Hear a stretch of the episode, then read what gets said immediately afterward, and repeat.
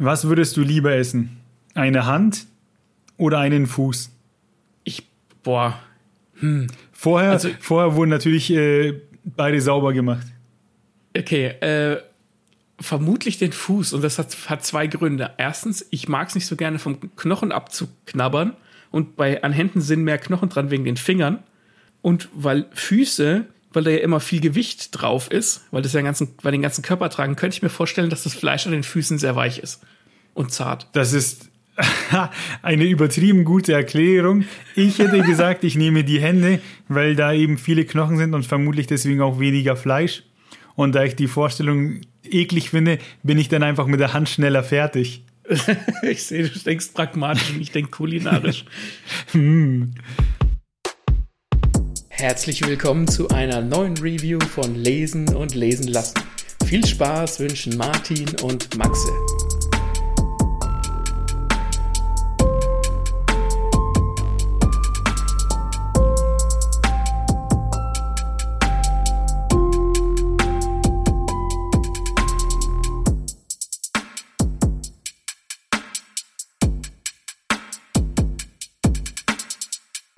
Wir sprechen heute über Golden Kamui. Komischer Titel, oder? Ja, Kamui wird, im, wird öfter in der Story genannt, immer in Bezug auf Tiere. Das ist der Bliblablub Kamui. Ich glaube, das heißt sowas in die Richtung wie Gott. Gott. Ne? Ja.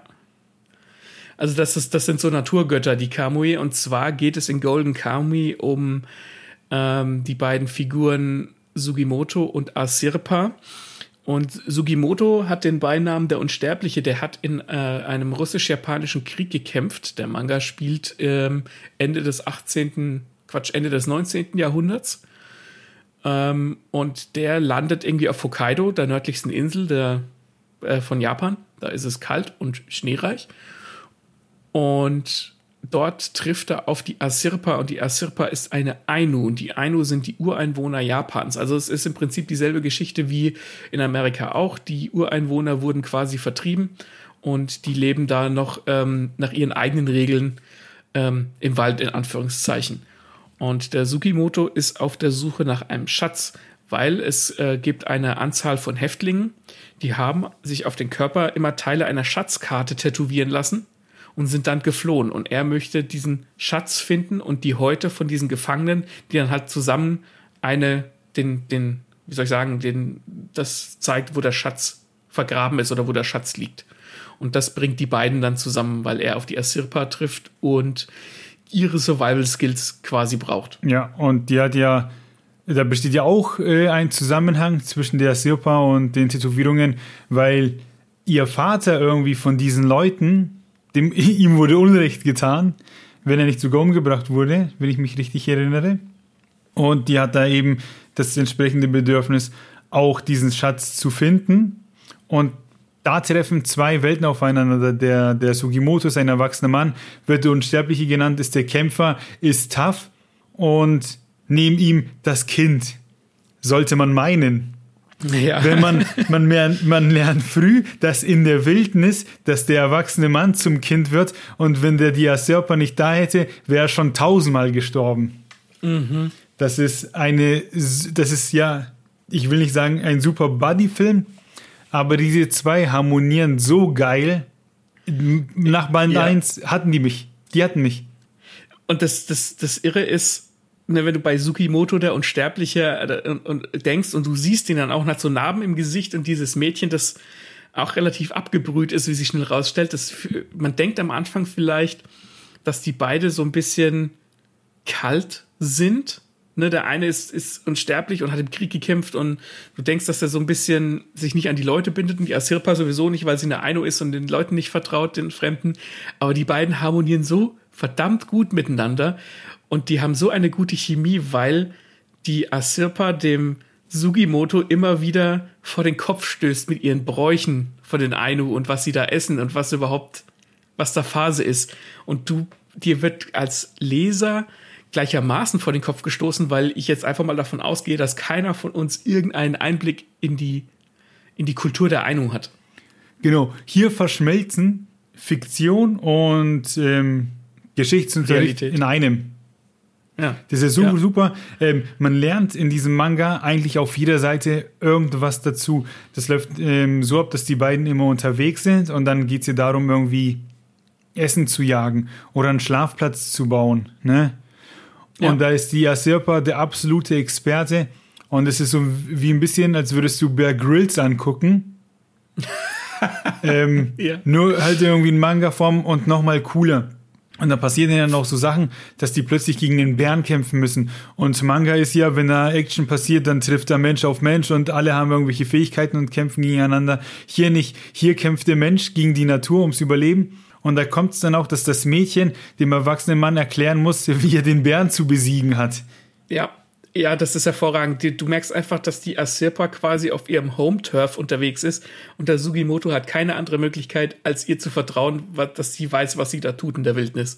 Ja, und da passieren dann auch so Sachen, dass, also einfach Spaßiges plötzlich, äh, wo sie dann irgendwie Eichhörnchen fangen.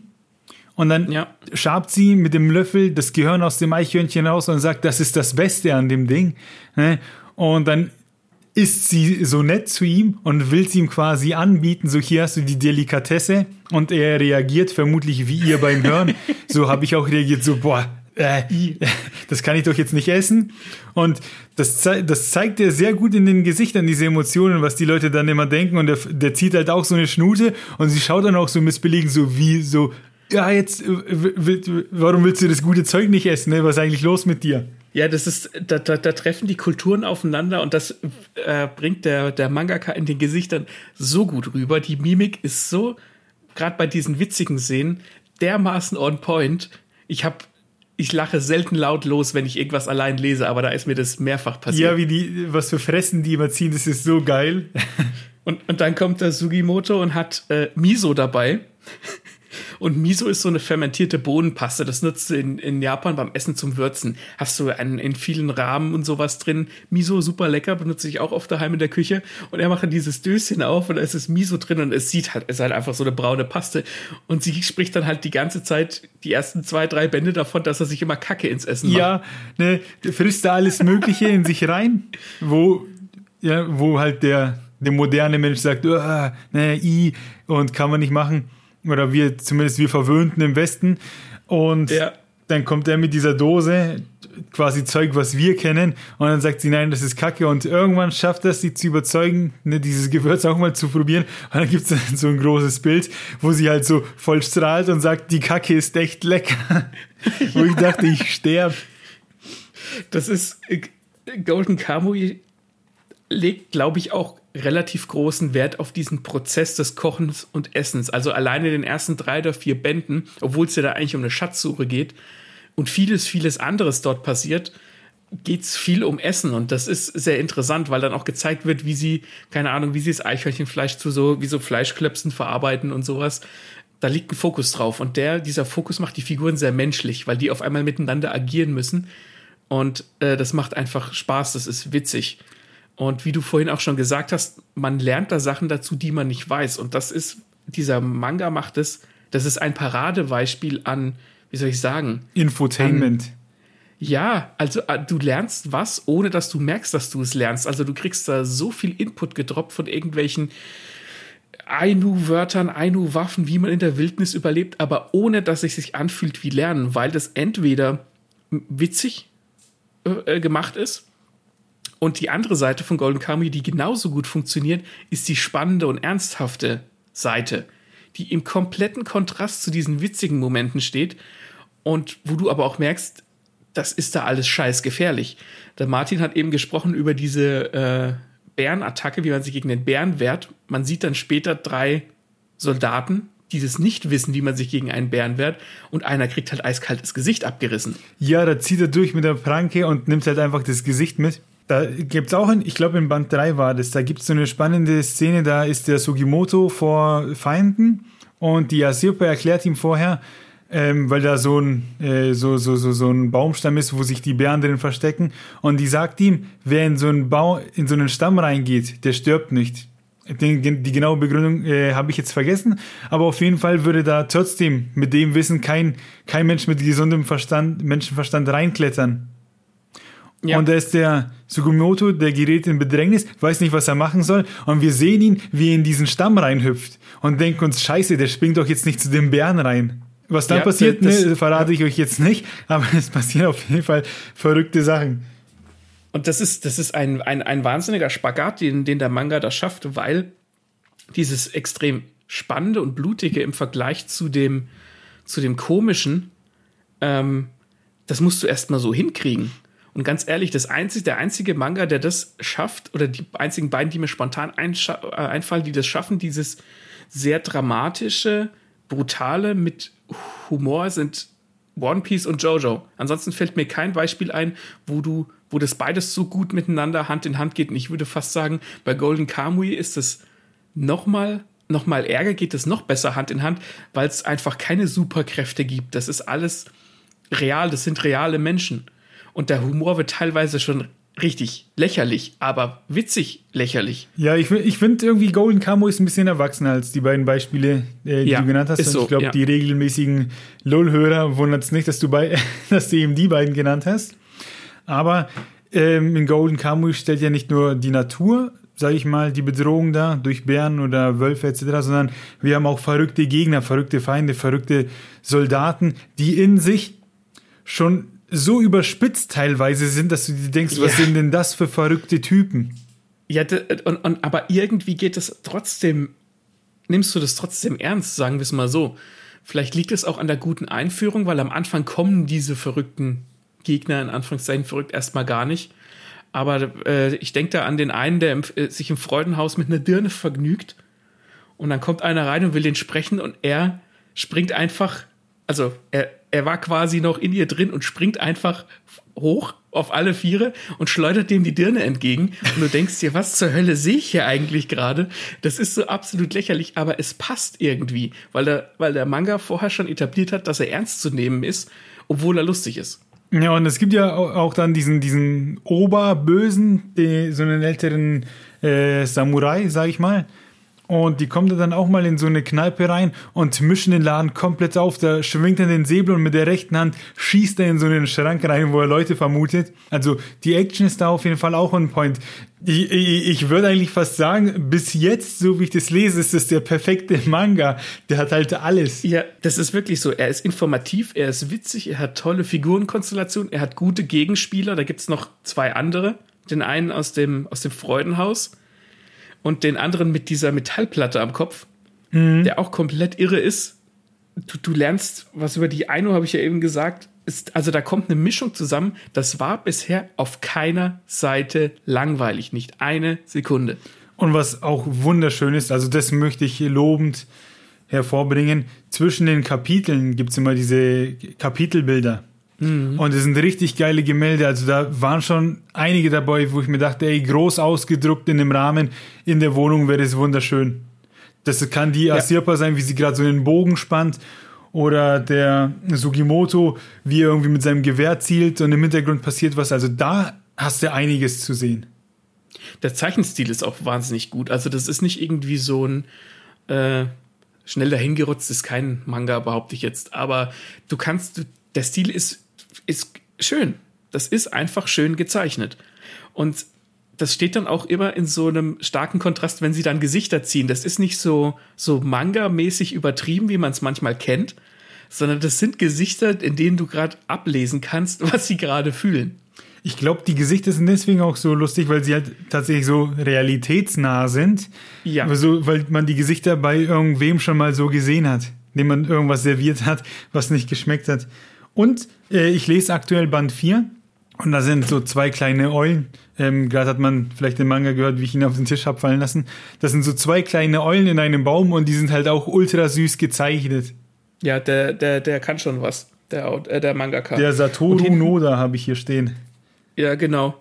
Der hat auch immer hinten dran, äh, hinten drin, wenn nach, dem, nach der letzten Seite von der Geschichte ist dann auch immer so ein, so ein Quellenverzeichnis, wo er die Informationen hat. Also der hat seine Hausaufgaben gemacht. Ich weiß nicht, der Manga ging im Ende Mai diesen Jahres zu Ende. Ich glaube 32 oder 33 Bände, also nicht keine kurze Reihe. Ähm, und wenn man bedenkt, was der quasi alles an Vorwissen mitbringen muss über die ganzen Ainu und was er an Storytelling-Wissen mitbringen muss und die Fähigkeit, so zu zeichnen und die Fähigkeit, so guten Humor on point zu bringen, das ist schon, also Golden Kamui ist schon für das, was es ist, schon ziemlich nah an der Perfektion, zumindest bis jetzt. Ja, das ist so ein Ding, da würde man sich gerne mal an den Tisch mit den Autoren sitzen, mit dem Autor äh, und essen, ne? Und dann einfach ein bisschen mit ihm quatschen. Bei den One Piece-Autoren ja. würde ich das, glaube ich, nicht machen wollen, weil ich würde ihn nur anschmachten und mir denken, boah, das ist der Typ, der diese gewaltige Welt geschaffen hat. Aber mit dem hier, äh, ich glaube, da würde ich einfach mal ein bisschen mit ihm übers Leben sprechen und über die Wildnis. Ich glaube auch, dass der relativ interessante Ansichten hat, ja. Ja, also Golden Kamuy, da legen wir euch ans Herz. Gebt dem ersten Band eine Chance und dann, dann hat's euch. Das ist auch so, da merkt man dann so ein bisschen die gegenseitigen Motivationen auch. Der, der Soldat, der Sugimoto, der ohne mit der Wimper zu zucken würde, der seine Feinde töten. Und die Asirpa, die verbietet ihm das. Das spricht gegen das, woran sie glaubt. Und da müssen ja. sich die beiden ein bisschen finden, äh, dass sie zusammen harmonieren und so. Also es ist eine Beziehung, Charakterbeziehung, die ist herrlich ultra Spaß macht. Es. Und irgendwann kommt dann da auch noch ja. so ein bisschen, ich weiß nicht, wie lange der bleibt, ein Dritter dazu. Der auch ziemlich witzig ja, ist. Der, ja, der sorgt dann auch so ein bisschen für so, für, für die, sagt man, für so Slapstick-Komik, ne? Ja. Ja, also mehr außer rausfeiern kann ich das nicht, deswegen höre ich jetzt auf zu labern. Ja, also das ist wirklich, also auch für jemand, der mit Manga gar nicht äh, so viel am Hut hat, vielleicht so äh, und da mal einsteigen möchte, das ist wirklich ein, ein, sehr, sehr guter Einstieg. Man muss, ich will jetzt nicht sagen, einen starken Magen haben, das nicht, aber es ist teilweise recht brutal. Das muss man akzeptieren. Aber wer gerne mal sagt, okay, ich habe vorher noch nie einen Manga gelesen, dem würde ich Golden Kamuy empfehlen, einfach aufgrund der Information, die man da mitkriegt, die Epoche, in der es spielt, also äh, Ende des 19. Jahrhunderts, ist was anderes. Es ist eine andere Welt. Es ist sehr Manga untypisch. Ähm, das ist auf jeden Fall ein guter Einstieg, wenn du Zuhörer einfach mal zu einem Manga greifen willst. Mach es und hinterlass uns deine Meinung in jeder Kommentarspalte von null, die, die du findest, sei es hier auf, hier auf YouTube, sei es auf YouTube, auf Instagram, auf Facebook, ähm, bei WordPress, ganz egal. Also das mit anderen rauszufeiern und Erfahrungen zu besprechen, ähm, da haben wir Bock drauf. Wir freuen uns und wir hören uns. Bis bald. Ciao.